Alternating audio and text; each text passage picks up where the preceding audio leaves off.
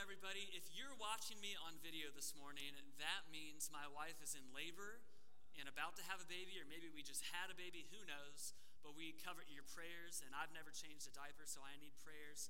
Um, and, and so I'm coming to you from earlier in the week. We thought we'd film it just in case this happened. Um, and, and we're starting a sermon series today on intimacy. And on the screen in front of me, you're going to see um, some different wording that represents different levels of intimacy. And intimacy is closeness, right? And so kind of on the negative side of intimacy, or, or the, the, the low side of intimacy, would be the word infatuation.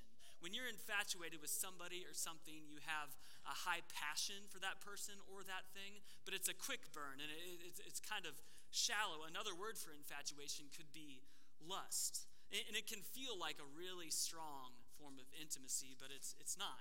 And then a, a little bit farther in on intimacy, a deeper level of intimacy is admiration. And we can admire a lot of things. You could admire uh, people. You could admire things. You could admire your boss's work ethic. You could admire how somebody has patience for their kids, or how somebody is disciplined to work out. You could admire a lot of things. That doesn't mean you're necessarily uh, going to implement that. That doesn't mean you yourself are going to work out or be patient with your kids or whatever, but you admire it, right? Um, and the list of what we could admire could be pretty big. You could admire the Bengals, right? You could admire a lot of different things. And on the really far side of intimacy is adoration. And adoration is like the height of intimacy. This should be a super short list of the things that we adore. Um, on Merriam-Webster's dictionary, it defines adoration as to worship or honor as deity or divine. So this definition basically makes it sound like adoration is almost idolization, like you so adore these things. When you adore something or someone, everything else kind of fades into the background when you walk into the room and that person or that thing is there. And you're willing to spend all sorts of money and all sorts of time because you adore this person or this thing. And uh, w- when we adore something, we, we prioritize that thing over other things in our life. We make our life about what we adore. And in an ideal world, in a perfect scenario, we should adore God, and we should adore the closest people to us, the people that we love, the closest people to us. And here's the problem, and maybe you saw this coming, but it is so easy to get all of these things flipped around, right? It's so easy uh, for me to adore things that I should simply admire, or maybe even less than that. Like some of you, some of you sports fans, maybe you adore the Reds or you adore the Bengals. You have kind of a, an overemphasis on how much you love those things, and you prioritize life around those things.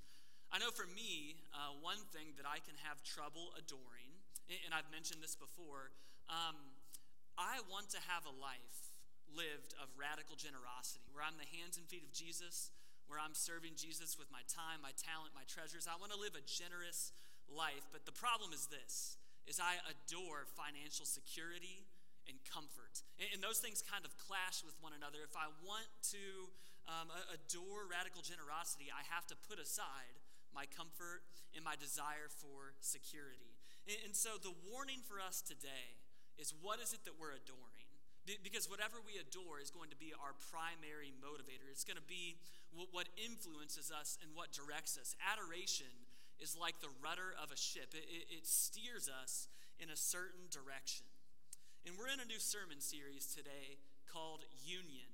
And in our Bible reading plan, at the end of this month, we're going to start reading a new book in the Old Testament called Song of Songs. Some of you might know it as Song of Solomon. And this book is about two lovers who are pursuing one another to the highest level of intimacy. And as we read this book, it's going to ask the question of us, it's going to point a mirror back at us, asking the question, what are the things that I adore? And what are the things that I need to reprioritize in my life? And to be honest, when we were in our staff content meeting and we were deciding future sermon series, we try to plan out our sermon series like a year in advance. It, it usually partners with the scripture reading plan. And when somebody brought up the idea of doing the book Song of Songs, I was like, hard pass. I don't want, I, I was like, that's a big no from Cody. Just in my heart of hearts, I was thinking I super don't want to do that book. But there were some people in that room that were really excited about it. And, and they came up with a really good sermon series. But, but there's a couple reasons why I wasn't excited about doing this book. And I'm petty, so I made a list. And so here's a list of why I didn't originally want to do this book. First off, Song of Songs is a book of poetry. And it's primarily like semi-erotic love poetry. That, that that's the kind of poetry between this, this guy and this girl that they're speaking to one another. And for the most part, this book isn't linear at all. It kind of goes in and out of conversation. And uh, th- there's not a lot of like hard conclusions or actionable steps in this book. It's not like reading the book of Romans or something. Uh, and in this book, it's not like an intellectual feast, but it's more of they're asking you to use your emotions, right? So that's kind of the first reason why I was like, I don't really want to do this book. I'm not about this book. But the main reason why I had hesitancy of doing this book, Song of Songs, is because I've just seen some theologians and scholars and commentators and even churches swing really too far one way or the other on how they present and how they interpret this book. So first off, I've seen some people or some commentators, they try to make the book Song of Songs all about God. And they, they take sexual intimacy out of it completely. And it's, it's almost silly because some of the imagery in here, in this book, semi-erotic, they, they try to make it all about Christ and the church. And, and that's just not the case. That's too much of an overcorrection. And then I've seen other people interpret this book on the opposite side of things, where they take God completely out of the equation and they make this book all about sexual intimacy. And that's not true either. That's unbalanced. This book absolutely is about God, and it fits into the grand narrative of Scripture. It, it beautifully balances out it, it, all this imagery from Genesis and from the temple and from all these places. Song of Songs fits so well with the grand narrative of Scripture. So it's both of these things. It, it, it is about sexual intimacy, and it is about the grand narrative of Scripture and how God is pursuing us and loving us. And so we need to encounter this book in both of those ways. And, and obviously, this book is in the Bible for a reason, so we don't want to shy away from it. We want to dive into it. And as we go throughout this sermon series, Uh, for some people, it's going to bless you and benefit you in a way that it hopefully brings you closer in intimacy with your spouse. And then for others of you, it might challenge you and hopefully bring you closer to God uh, through adoration. We're hoping that it does both of these things in a holy pursuit. Some weeks, as we journey through the sermon series, we're going to focus more on sexual intimacy. And when we do that, we're always going to kind of give a warning or a disclaimer ahead of time in case there's people of different ages in the room that shouldn't be in here. Uh, but this week, this first week, is just kind of a high-level overview. We're not going to get into anything super graphic. And, and so before I get into chapter one, I need to go through some disclaimers on this book, and really more so than any other sermon series I've ever done uh, to open up with, because this topic of sexual intimacy is so weighty, and there's so many different feelings and emotions in the room, and so there's a lot of disclaimers I need to make. First off, there's some people in this room, you're in a hard, hard season of marriage, and it's not hard to see why. Marriage is primarily meant to symbolize Christ's love and sacrifice for the church, his agape, unconditional love. And we're meant to show that to our spouse. And that's hard and that's weighty because we blow it all the time, right?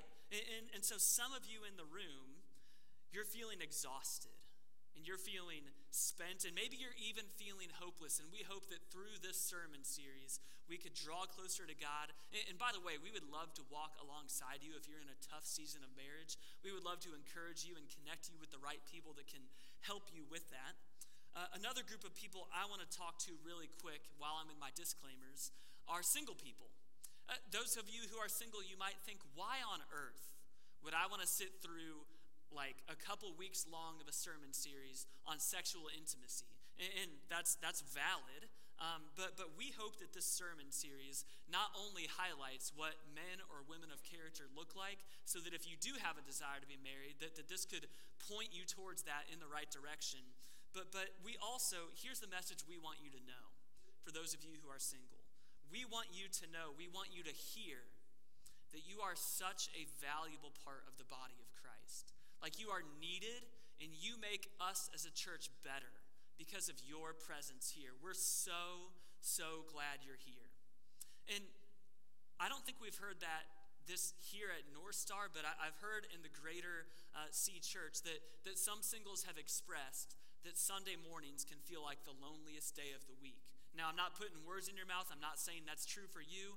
I know before I met Robin, I, I kind of felt that. Like I would see couples in front of me uh, that were married and they were worshiping together, and it just seemed like they had this awesome marriage. And I felt just this longing and this desire, and I felt loneliness too. And so if that's you, again, we're so thankful you're here and you're pressing in anyways. And, and again, we're better here because of you. We also hope that in the midst of this sermon series that we put marriage in its correct place, because something the church has been guilty of in the past is kind of elevating marriage to an unhealthy degree. In some church cultures, they'll kind of they'll kind of elevate marriage like it's the, the height of our Christian experience and calling in this world is to get married, and that's simply not true. Our calling in this world is to love and pursue Christ and pursue his kingdom. You can do that whether you're married. You can do it whether you're single. And what we don't want to do is deify marriage. Because when we deify marriage, we will demonize our spouse. I'll say that again. We don't want to we don't want to deify marriage and end up demonizing our spouse. Because if we have such an such a high view of marriage, then we're going to end up Um, treating our spouse in a harsh way because they're not able to fill or complete us. It, it's bad news for our marriage if we elevate marriage to an unhealthy degree. So we hope that in the midst of this sermon series, we put it in its proper place. Another group of people in this room are uh, high school students or, or anyone who's maybe not of age to get married. You might be thinking, why am I in this room?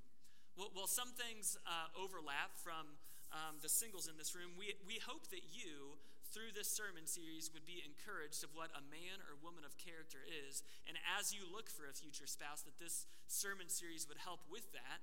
But we're also thankful that you're in this room because we want to talk about sex in a healthy context. And, and some of us, maybe you've been brought up in a, in a shameful purity culture. Uh, where they talk about sex like it's all bad, there's no good stuff about it. And here's the deal. God has made sex, and he's given it to us as a gift to be used in the right context of marriage. And so we want to talk about it in a positive light. The last group of people I want to um, send a message to before we dive into the text is anyone in the room, when we start talking about marriage and sexual intimacy, whenever this language starts to be brought up, some of you in this room might go directly to the shame category. You, you might start to feel shame. You might start to feel condemnation. And that's exactly what the enemy would want you to feel. And, and maybe you're in this room and unfortunately, you've done some stuff that you regret. You've seen some things you regret, or something has happened to you that you had no control over. Maybe you're in this room and you've gone through a divorce, or you've just seen brokenness in some way, shape, or form around marriage or sexual intimacy. And I just, I want to say we're so glad that you're here. And our hope is that in the midst of this sermon series, that we would remind you of your positional righteousness in Christ. That in Jesus, when God looks at you, if you've given your life to Jesus, he sees not you, not your past, not even your present, but he sees your future of who Jesus is making you to be. And I love the imagery. Uh, the Apostle Paul, when he was writing to the Corinthian church, he knew that he was writing to an audience of super sexually broken people. The, the, the Corinthian, uh, the, those who were from Corinth, they gave into a lot of immoral drunkenness and adultery. And in fact, Corinth was so known for sexual debauchery that, that if, if a young boy or a young girl started living that lifestyle, they would say, oh, they've Corinthicized. Like that, that, it was so deeply ingrained in their culture. And so when Paul writes to this church, filled with sexual brokenness, he says in Second Corinthians chapter eleven that he wants to present us before God, who is our groom. He wants to present us before him as a pure virgin, like, like completely redeemed. And then in First Corinthians chapter six, Paul is listing off all of these habitual sins. He's listing off, you know, if you're if you're an adulterer or you're a thief or you're whatever it is, he lists off all these things. But here's what he says, First Corinthians six, nine through eleven. He says, such were some of you, meaning you used to be those things, but you were washed, you were sanctified, you were justified in the name of the Lord Jesus Messiah and in the Spirit of our God. This is who we are in Christ. We've been washed clean and made new. And, and, and so those of you in the room who struggle with going to the shame category, I know it's a fight, and I know it's hard. It's hard to see yourself as righteous, but friends, take your thoughts captive and remember who Jesus has said you are. Come up and get prayer at the end of the talk. If you need prayer in this or area, let's do battle together to remember who we are in Christ as we journey through this sermon series. And with that, with all of that out of the way, let's dive into Song of Songs, chapter one. Now, chapter one, verse one, it starts by saying Solomon's Song of Songs. And the reason it's called Song of Songs, this is a literary device used in Scripture to denote that this is the best song ever. It's like in Scripture when when, when you see uh, the, the Holy of Holies, or the King of Kings and the Lord of Lords. Uh, the author here is saying this is the song of all songs. This is the best song ever. All right, verse two starts off with the woman speaking to her husband or writing poetry to her husband, and she starts off really strong. Okay, verse two, the woman says, "Let him kiss me with the kisses of his mouth, for your love is more delightful than wine." She's like, I want your face on my face. She is ready to go. Verse three, she says, "Pleasing is the fragrance of your perfumes. Your name is like perfume poured out." And she says, "No wonder the young women love you." So in, ver- in, in verse three right here, she's complimenting this guy. Not only does he smell good, which that would have been hard to do in this culture. You're in the desert. They haven't invented deodorant yet. And she's like, he smells good. That's great, right? So not only does he smell good, but she's also complimenting his character. She said, "Your name is like perfume poured out," like just the best smelling stuff in a room. It would just fill you with the aroma and take you to a better place. She said, that's what your name is like. That's what your reputation is like. So she's complimenting him physically. She's complimenting his Um, his character. And then verse four, the woman says, "Take me away with you. Let us hurry. Let the king bring me into his chambers." So she's saying here, I'm ready to go to the bedroom. Take me to the bedroom. And then what happens next might shock us. It kind of shocked me a little bit because things appear to be getting hot and heavy. Take me to the bedroom.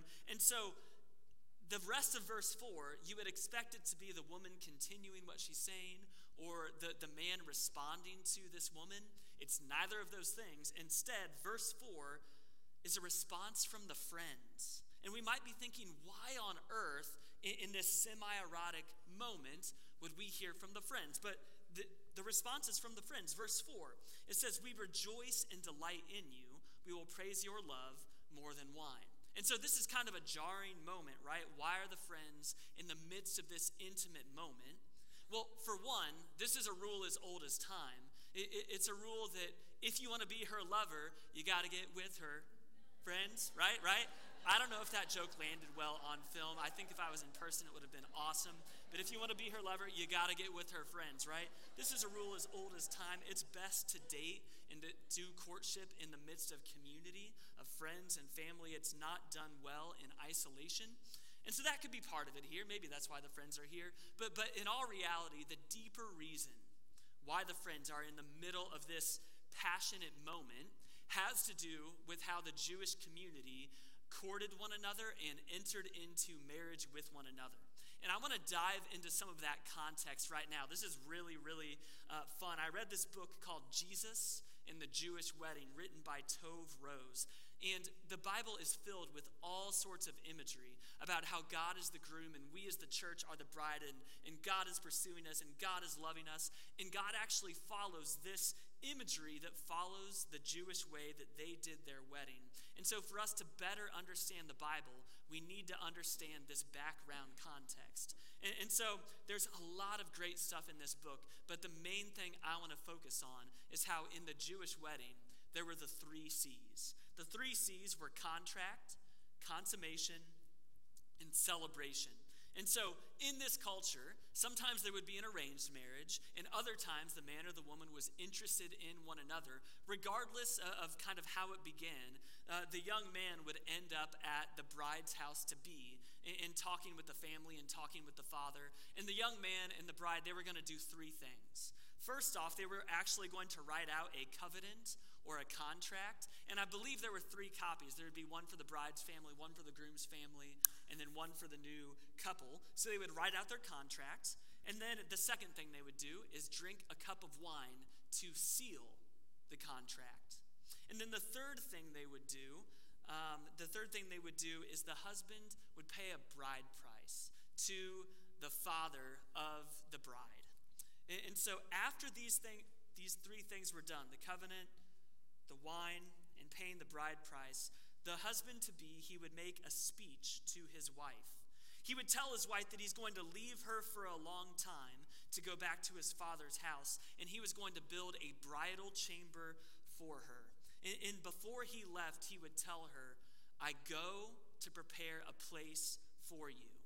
And at this point, the couple was as good as married through this contract. And this is actually, if you remember Mary and Joseph, uh, before they consummated the marriage, before they came to met, came together as one, Mary was pregnant with Jesus. And so this was that point in their marital experience where Jesus uh, was conceived. And so anyways, after this experience at the bride's house, the groom would go off and he would start this building process, building up uh, the bridal chamber. And if anyone w- would come up to uh, the husband-to-be and say, hey, when are you going to get married? He would say this. He would say, I don't know. Only my Father knows the day or the hour of which I'll be married. In this season, this season, my voice cracked, this season uh, of not getting to consummate the marriage yet could last seven years. It could last a really long time. But during this time of waiting, the bride would wait with dignity. And she would wear her veil out in public whenever she went out. That way, another man wouldn't come up and try to initiate a contract with her. She, th- this woman, she would call herself set apart. She would call herself consecrated or bought with a price. And in effect, this woman was no longer her own, but she was part of this union with this other man, and she was waiting. And especially as time went on, as time got longer, this woman would wait every single night in case this would be the night where her husband was to come. And so she would wait with her bridesmaids for this moment. And tradition has it that whenever the groom got the thumbs up from his father, hey, you're, the, the, the bridal chamber is complete, you can go retrieve your bride, uh, the, the husband-to-be would take off, even if it was at midnight. He would go with his groomsmen over to the bride's house, and, and, and, the, and he would show up like a thief in the night, and he would try to abduct his bride. It, it, was, it was part of this game. And when the groom and his party got close enough that, that their spot was given away, they would start to shout and cheer and laugh, and, and they would start to blow horns and trumpets because this was a celebration. And when the bride heard these horns and trumpets and laughter and celebration, she knew that the next phase was as good as here, and she was going to be married. And the groom would come, and he would get his bride, and he would take her over to his father's house. And at his father's house would be the uh, the, the the family and the friends. They would all be there. And this is the part that you and I are probably most familiar with, and what we would expect to happen next if they paraded the, paraded the bride and the groom in front of the family and the friends, is you would expect them to come up here on stage and hold hands and look into each other's eyes and repeat some vows, right? That's what we would expect, but but that tradition actually wasn't around until hundreds of years after Jesus died and resurrected. Instead, here's what they would do. Stay with me. Here's what they would do. They would be paraded to the father's house, and then here's all the family, and all of a sudden you're looking at your grandma and your nieces and your nephews and your friends, and they start like giving you the thumbs up and saying, go get 'em, tiger, or whatever they said back then, because they would parade you into the bridal chamber, and you would go consummate the marriage. You would get busy for the first time. So I imagine there was probably just a little bit of, of anxiety and tension in this moment. Like you, you were just paraded before your family, and you're looking your grandma in the face, and now you're in this room with someone you may or may not know very well, and, and you're supposed to consummate the marriage. And to make matters more awkward, Uh, to make matters more awkward, the bridal party would be in earshot of this moment. They might even have their ear up to the door listening, and they're waiting for the groom to shout out that the marriage has been consummated and everything went well, and when they got that news, they would tell everybody else, and the party would begin. And the party would last for seven days, where they would eat food and drink wine, and they would party, and people would come and go, and it would be really hard to, to think, how much food do I need, how much wine do I need, because this is a seven-day party. And then at the end of these seven days, the bride and the groom would come out of the wedding chamber. They would now be fully husband and wife, and the third C would begin, the celebration. It would be a grand marriage supper, and everyone would congratulate the new couple, and there would be a scene of just wonderful joy and dancing. And then finally, after this celebration, the new couple would leave, and they would take up residence in their husband's house. And so all of this is kind of some of the cultural background of the Jewish courtship and wedding. And now I want to bring up just a few examples. There are so many examples. I want to bring up a few examples of how God is pursuing us as the groom and we are the bride, and all of this imagery throughout Scripture. So first off, uh, the first C, the, the, the covenant or the contract. There are covenants and contracts all over Scripture, right? There's the Adamic covenant and the Abrahamic covenant and the Mosaic covenant, and then Jesus comes in and he brings in the new covenant. There's all of these covenants that that they they they symbolize this contract between the two, but the one that most symbolizes it is the Mosaic covenant. When Moses goes up Mount Sinai and he gets, you know, the tablets for the Ten Commandments, and God keeps a copy and Moses has a copy, that most closely resembles this contract. And then Jesus comes along, and Jesus is the full embodiment.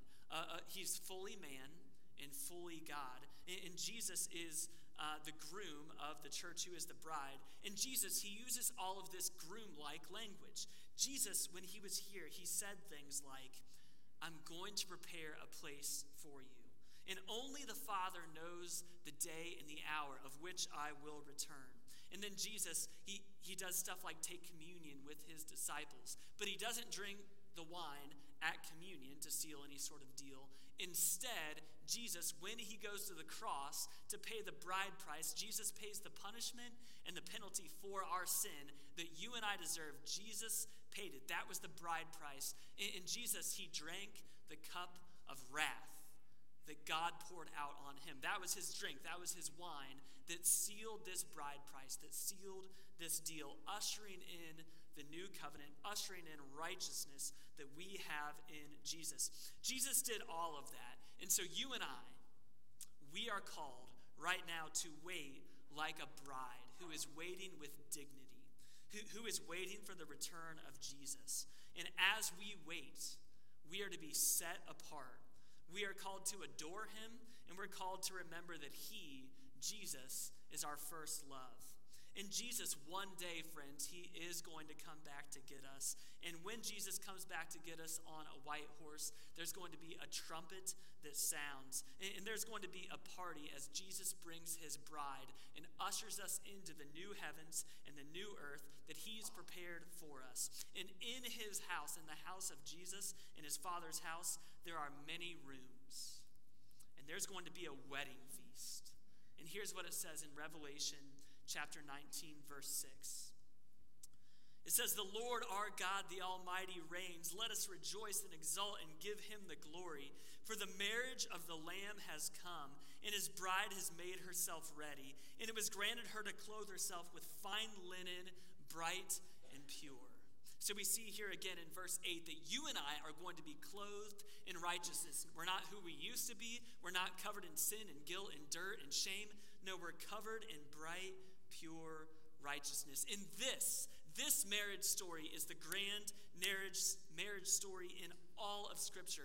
In, in every, every fairy tale that you've ever heard that ends with happily ever after was pointing towards this future reality. We all long for it in our heart, for that day when we're brought home and there's a marriage supper, and it's the culmination of all of our heart's dreams and longing is this moment that we look forward to.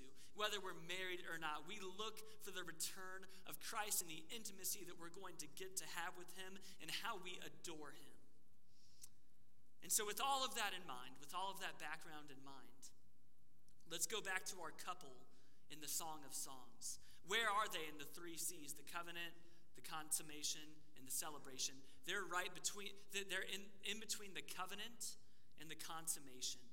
They're in this season of waiting, and they're living in the now, but not yet. They've been promised a future, but they've not yet gotten to step into that reality. And that's exactly where we are with Christ right now. We're so thankful that he's paid the bride price, that he's drank the cup of wrath, but we long for the day when Christ is going to return to make everything new. And so it, this moment of adoration, when you're waiting for the consummation to happen, is the moment where the couple, let me read verse four again. Verse four, the woman, she said, "Take me away with you. Let us hurry. Let the king bring me into his chambers." And this is likely the moment where adoration is the highest, right? And likewise, not only in marriage, but in our relationship with Christ, when we're longing for his return, our adoration is highest. And so may we see, if you are married, may you see your spouse in the greater narrative of God's story. That, that our marriage is all about pointing our spouse towards Christ and his kingdom and how he is going to make everything new. And may we remember that Jesus is our first love. And if we're married, our spouse is called to be our first ministry. May we run towards Jesus together, giving him our adoration. And when we put Christ first, and when we love our spouse uh, as our first ministry, everything else kind of flows out of there in its correct order. And so this new sermon series we're in is called Union. And union is the action or fact of being joined together and becoming one. And if you've said yes to Jesus, then you've been united with him in his death and in his resurrection. And we want you, our hope is that during this sermon series that you would take more steps uh, closer, that you would draw closer in union with him and with your spouse. And if you're in this room and you haven't given your life to Jesus, then I know this is super corny, then we, then we hope that you'll say yes to his marriage proposal, to his bride price that he's paid for you. We would love for you uh, to come up and get prayer and give your life to Jesus, or you can do that on your own. We invite you to that. I want to invite the band out. Um, here's where we're headed in the next couple of weeks. Next week, week two, Beth Guckenberger is going to be speaking on sexual intimacy from the female perspective. And then on week four, uh, at Loveland campus, it'll be David Smith. Westchester campus, it'll be James Lenhoff. On week four, we're going to be speaking on sexual intimacy from the male perspective, and both of these are going to be so valuable, so important. We hope you're here. And then the other weeks are going to be dispersed, uh, more focusing on our pursuit and adoration of God. But we're going to do both of those things in, in all of the weeks. We're going to try to have a correct uh, balance. But then one more thing I wanted to mention. Because this is such a weighty topic, because there's so much pressure around this topic, so much guilt around this topic of sexual intimacy, we wanted to give you some resources. And so you'll see on the screen right now some dates at our Loveland campus, or one date, and then one date at our Westchester campus. And we're going to have a panel interview on these days where, where we have some people up on the stage who are just sharing their story. We're going to have some people in in leadership at our church who are open and honest about some of the sexual brokenness or some of the shame that they've experienced in the midst of marriage. We're also on that panel going to have licensed professional counselors who who specialize in this area and are ready to give us resources. So we hope you'll come out to that. I know my couples pathway group is is excited about attending that, and so please join that if you so desire. And uh, right now, we're going to respond in worship. I would love to invite up Susanna at Westchester or Amy at Loveland.